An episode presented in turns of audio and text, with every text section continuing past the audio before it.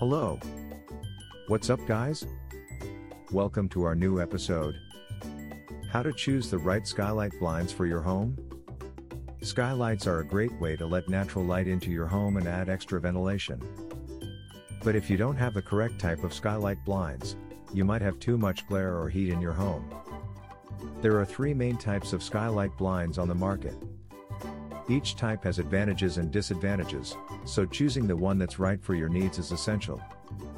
Here's a quick overview of each type of blind. Roller blinds. They're made from a piece of fabric that rolls up or down to cover the skylight. Roller blinds are easy to operate and can be made from various materials, including blackout fabrics that will block out all light. However, roller blinds can sometimes produce a lot of dust and may require more maintenance than other types of blinds. Honeycomb blinds. Honeycomb blinds consist of two pieces of fabric with a honeycomb shaped cell. The cells trap air, which helps to insulate your home and keep it cool in summer and warm in winter.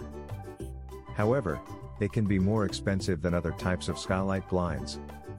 Pleated blinds. Pleated blinds are made from a single piece of pleated fabric like an accordion. They're easy to operate and can be made from various materials, including blackout fabrics that will block out all light. They can also be made from solar reflective fabrics that reflect sunlight away from your home and help keep it cool in summer.